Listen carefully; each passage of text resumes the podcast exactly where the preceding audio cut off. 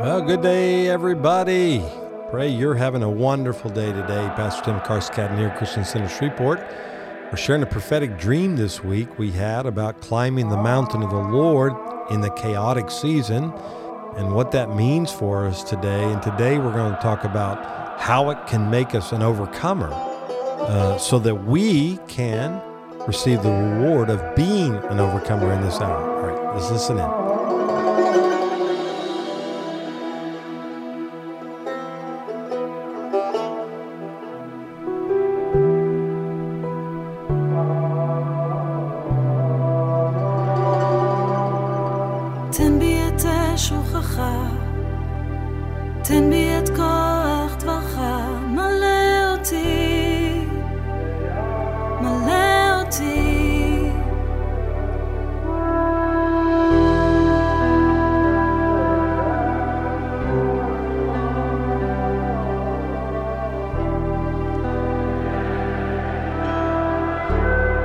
Welcome, welcome, welcome. I hope you are having a good day. I hope this sound of this podcast is encouraging you today. I've always tried to be one who does that. It's Wednesday, it's the 10th day of January 2024, and uh, we're right in the middle of a, a, a, battle. This week, we talked about the new month, the 11th month on the biblical calendar. I think it starts tonight. So go back Monday if you didn't listen to podcasts about flipping the switch and moving into a new season. That's where we are. We need that light as we go forward in this hour. Uh, as as I shared yesterday, if you didn't listen, I was supposed to be in Israel this week, but due to some flight complications and the uh, FAA grounding the airplanes that I fly, uh, I'm here and I'll go another day. I've been invited to go on another trip already. Just got to find the right timing of the Lord to to go and and be in the land. I'm just I want to be where the Lord wants me to be and the time He wants me to be. I think there's a point in the prophetic. Sometimes you just even if you don't get to do something like this, you made the commitment, Lord, here am I, send me. And that's what I did. And uh, so I know my heart was willing. I was on a plane, I was ready to go, uh, but it just didn't work out. So now, let's get back to what I was sharing yesterday, this prophetic dream that I had. And today we're going to talk about what it means to be an overcomer uh, as we walk out this word of climbing the mountain of the Lord. How do we get there? What are some of the ways we can go and get that counsel and that might, those two spirits that combine together to bring about God's will in the earth? In the dream, it was chaotic. All chaos was breaking out around the world. I mean, it was wild uh, kind of like what it is in the natural. And in the dream, I saw two people, apostolic leaders that I know personally, who have pure walks before the Lord. And they were climbing the mountain and they'd gone through a process to get there. And because of that, they were gaining access to that counsel that we need for this hour. I then see many in the body of Christ trying, but they can't get there. They have issues, they don't have provision, there's many reasons. And I realize I am going to have to find the right path in my dream uh, to go this way, and I can't follow those who who don't have that provision, don't have that that desire to go all the way and and follow in a sense those that who are imitating Christ as Paul said imitate me as I imitate Christ and in that, we have access. That's what the Lord's looking for. That's the year of engagement. That's the ministry of reconciliation, which God is trying to find a people that will image Him and look like Him as they go. And because if you go to the mountain of the Lord and have His image, you'll come back with His image and share that. It's not enough just to be a bride and a bridegroom and have this intimate relationship and all you love Jesus and he loves you what a wonderful encounter but if you're not an asset to the body that's why in the song of songs it talks about the bride goes to the bridegroom let me take me to where you you shepherd your pasture or your your sheep. Take me out there. I want to be a part of that. It wasn't enough for her to just be a lover of the of, of the lord a lover of her bridegroom. She wanted to participate in what he's participating in. So i really struggle with people who want this intimate relationship but they don't come out of it with an asset or something that they can impart or be a part of the body of Messiah. I think I think there's a there's a problem there. You're skewed. If that's your passion, just to have encounters with Jesus and experience His love, but not help uh, shepherd His flock, that's what we're trying to do, and that's why I believe God in my dream wants to take a people up this mountain so that we can get that counsel on how to shepherd the flock in this day and how to go through the chaotic season that we're in. So when we look at this end time mandate of a, of a people that that look this way, then we got to realize how did they get there, and how how does the Lord want us to get there? As I shared yesterday, one of the key things is to work on the issues of your heart, the bitterness, the strongholds, the anger, the lust, whatever it is, the addictions, uh, whatever those things are, and asking God to help you in that process to get those things delivered out of your life so that there's no hindrances. And to me, in my dream, there was a certain groups in the body that had not done that, and they kept having to come back. They start up the mountain only to come back. You ever have false starts in your life where you go after something and can't finish it? Uh, we've all been there, right? We still struggle with that at times. And I don't want that for anybody. But when you look at these people who have overcome uh, and live in this this realm of the supernatural faith and miraculous, uh, there is something that they become God's choice soldiers, but they live in a realm of radical faith. And the people I, I'm seeing right now in the dream have some radical faith. Those who are going up the mountain, but they've gone through this through extreme conditioning, through refinement of their life, pruning, uh, and which is very difficult uh, to understand sometimes because everybody's pruning is different because we all have our own issues. But if when you watch somebody who submits to that pruning and refinement, conditioning to go up the mountain of the Lord, then you say, well, I may not have the same issues they have, but the process is the same. And I can learn from them the process they went through to get there. Not that I do what they do to get what they got, but I, I, watch how they allowed the Lord to work in their life and say, God, you did it for them. You can do it for me. You can do it for everybody listening today. And it's for a good cause, obviously. It's for the cause of the kingdom. And it's difficult to, to, to, to understand the, the process because, you know, we have all these uh, scriptures that we quote about faith and abundant life and and we love that, but we don't always want to love the the side of the refinement that comes with that. As I shared in my Monday live stream about John in the the uh, tenth chapter of John, where he eats the book and it's bitter to his stomach but sweet to his lips, because the bitterness is the process. And when you get a word from the Lord of what you're going to have to do, and John had been through enough to know there's a process that comes with the delivering that word. And that's why it was bitter It was sweet because he saw the end result of the word, which was going to be to release the word of the Lord for the end time mandate.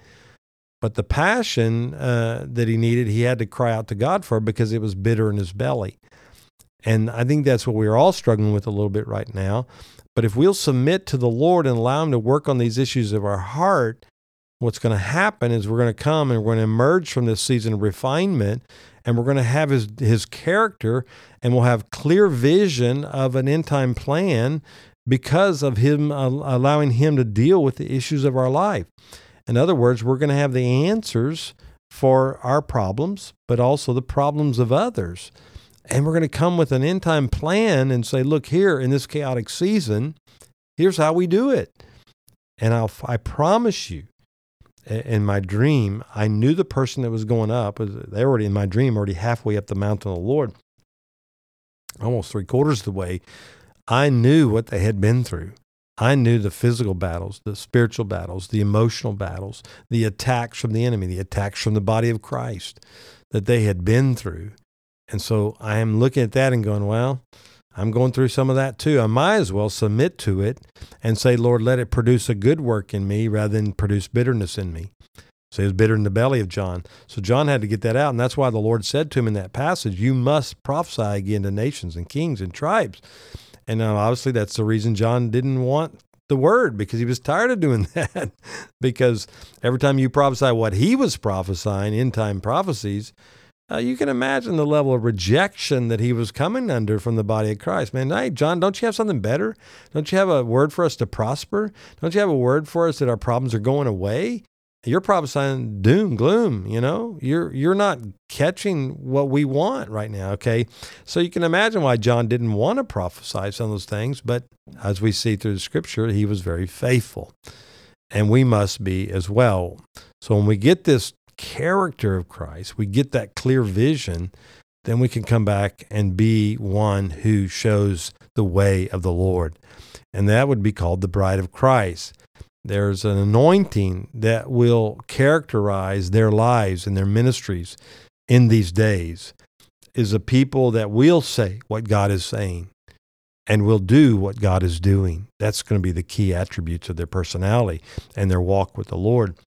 There are many that don't want to do that. Look, I, I'm waiting for some better words in the natural.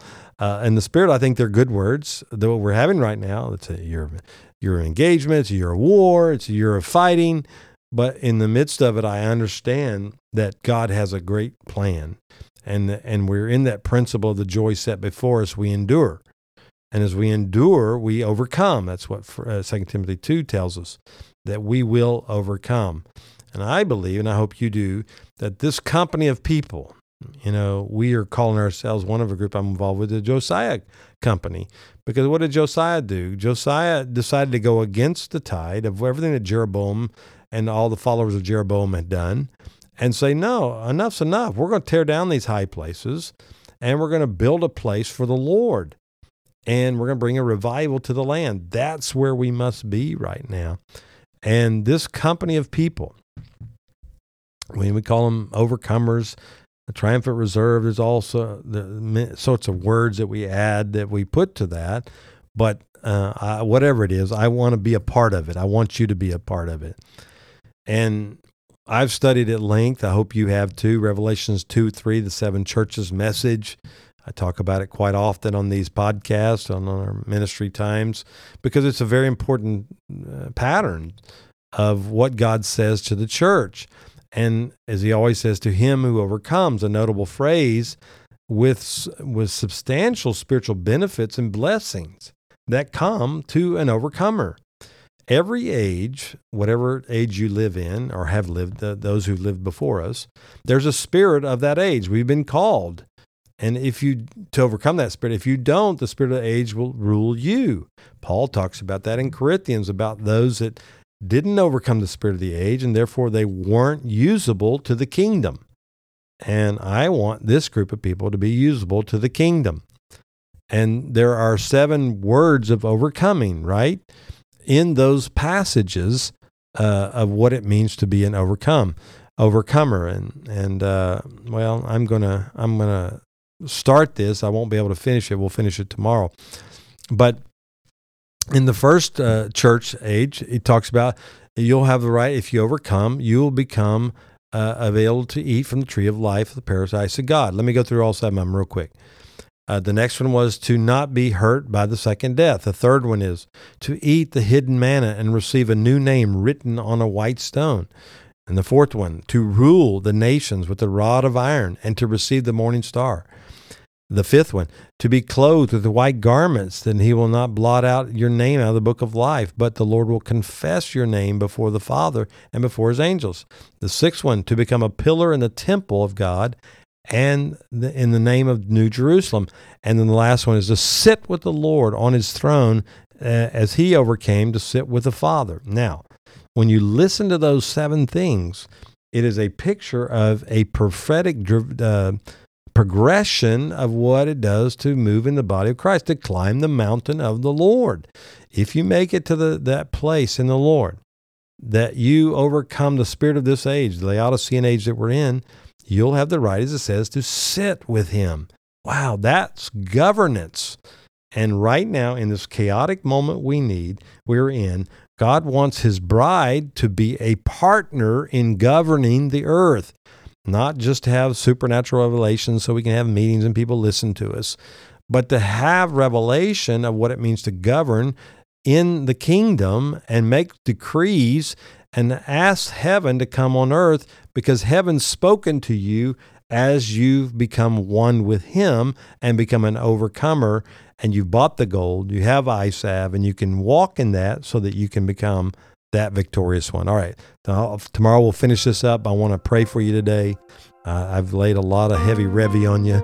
So receive this, Lord. I pray for everybody that listens today that they would be encouraged that we are called to be in this bridal mandate one who climbs the mountain of the Lord, the one who goes and gets the counsel of heaven to overcome the spirit of this age, and that we can be, Lord, one with you, but also we can come and help your flock, your pasture, Lord, those that you're sowing into to go and become all that they've been called to become. Let us be that company today.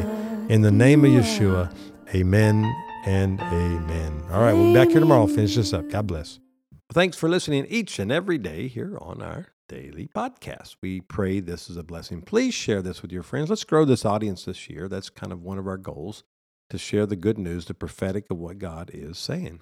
You are so faithful, and I so appreciate that. Don't forget our app, right? Christian Center Shreveport. I tell you it all the time, but you can give there. You can also find out what we're doing. Join us in our prayer reading as well. We have a whole plan there, and you can keep up with us and what we're praying and what we're reading. This is the year of the Word, and we want you to walk in the Word that's been written for you. God bless. Come back tomorrow. See you.